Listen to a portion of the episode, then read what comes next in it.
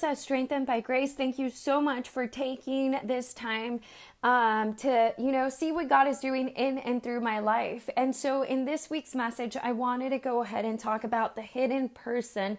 And so thank you, Holy Spirit, for allowing me to become your voice. I thank you, Holy Spirit, for allowing me to speak what you want me to speak, Father, that you would wear me as a glove, Jesus, that I would be fully uh, manifesting the glory of Christ Jesus as I speak this word, Father. I thank you that you are beginning to awaken your sons and daughters' hearts, Lord.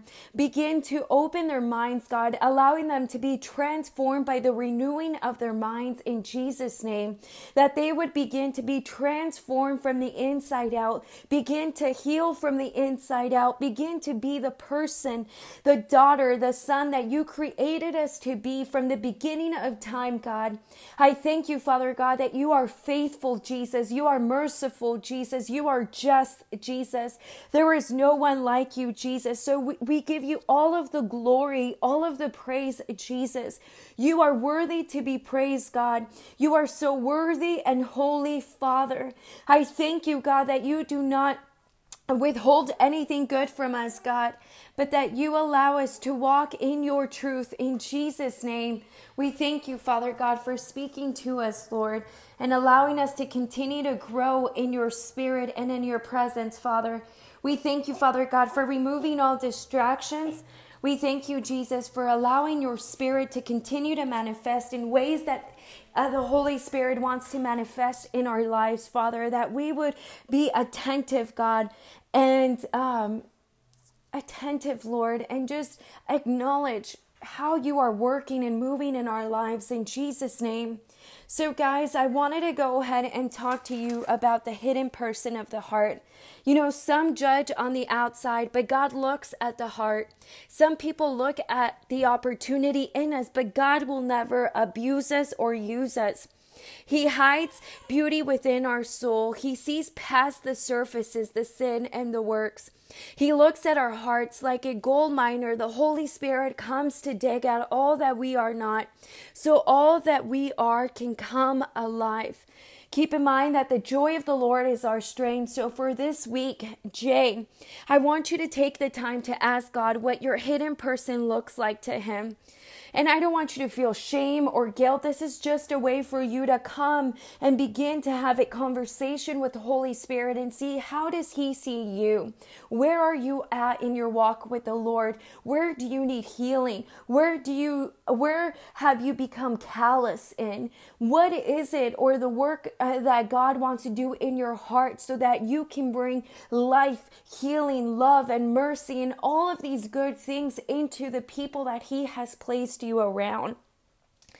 And so, oh, do you judge others by their appearance, by the way that they look, what they have, and what they do? Are you treating some people with more respect because of the way they look to you and who you think they are? You know, sometimes we dismiss those that we would see beneath us, and that's not what God called us to. God called us to love everyone, to be compassionate to everyone, to show the love of God to everyone. And I and I think sometimes we treat others with respect and and see others as less than right? And that is pride. That is pride in our hearts that we would not see everyone the way that God sees us, the way that God sees them. And why do you spend more time on your outward appearance than your inner life? And ask Holy Spirit how you can begin to shift this around, how you can begin to cultivate and begin to go into the inner places of your heart and of your soul, your mind, will, and emotions, so that it can also reflect what God wants it to reflect. You know, no one is above anyone, and no, no one is greater or less than anyone. In the kingdom of God, we're all his sons, we're all his daughters. And I think it's time that we begin to respect one another by the way that God sees us, that we would not see um, popularity fame, riches, careers, all of these material things that sometimes we dismiss certain individuals because of what we think they don't have or what they or what we think they can't offer us, right? We seek after those that, you know, have what we think we need in our lives. And, you know, that's false connection you know, God brings certain individuals in our lives. He wants us to understand who are we connected with? Who are we bearing fruit from? And are we being kind to everyone that God places in our lives, not because of who they are, what they have, or what they can do for us, because simply they are children of God. And so I want you to memorize memorize Micah 6 8. This is a famous scripture where it says, He has told you, O man, what is good. And what does the Lord require of you except to be just? And to love and to diligently practice kindness, compassion, and to walk humbly with your God, setting aside any over overblown sense of importance or self-righteousness. God requires us to walk with him with mercy, with kindness, with righteousness, with humility. And so we thank you, Father God. We thank you, Holy Spirit. I can feel you right now, Holy Spirit. And so we thank you, Jesus.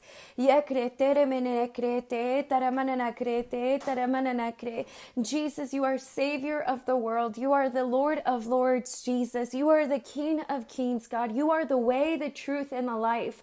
Yara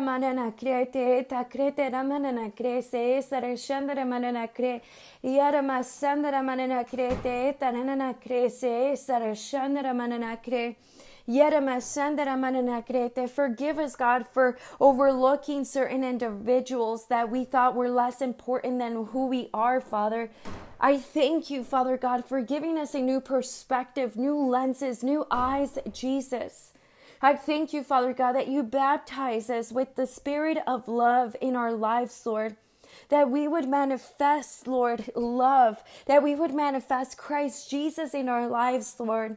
I thank you, Father God, that you allow us to walk in mercy and humility, Father. I thank you, Jesus, that you are with us, God, that we are continuing to manifest the presence of God, Lord, because we are taking the time to cultivate our heart with you. We are partnering with you, Jesus, to do what we need to do, the inner work in our lives, Lord, so that it's not superficial, but it's alive, Lord. People can feel the vibrational aliveness of who you are in our lives, Lord. I thank you, Father God, that you are with us. You are guiding us every step of the way, Father. God, you are holy and you are merciful, Father. And we thank you, Jesus. We thank you, Father God, that you begin to shift things around in our lives, Lord, that you begin to awaken our hearts, God, to, to be able to connect with people that you want us to connect with. And I thank you, Father God, for removing anyone in our lives that are not, that any connections, thank you, Holy Spirit, any connection that is not bearing good fruit, Father. We thank you, Jesus, for cutting those, pruning us, Lord, pruning our relationships, Jesus, and allowing us to not look at the outward appearance, but look at the heart. Allow us to have the discernment to look at the heart of people and what they do, Father. In Jesus' name, you said that we would know them by their fruit, Jesus. The fruit of the Spirit, kindness, joy, patience, long suffering, faithfulness, Jesus. So I thank you, Father, that every connection we have is bearing fruit. It is multiplying, Father.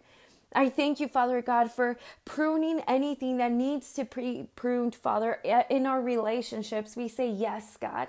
I thank you if we are close to certain individuals, Father, that you would come and be our comforter, when you begin to remove those relationships, Jesus, that you said you would be a friend, that we are a friend of God. There is no one greater and a better friend than you, Jesus. And so we thank you, God, that you stick closer than a brother or a sister. I thank you, Father God, that you can become our best friend, God that you allow us to see you as a friend so that we would know what it looks like to be friends to others, how to not judge others by their appearances, but that we would see their hearts, Lord, in Jesus' name.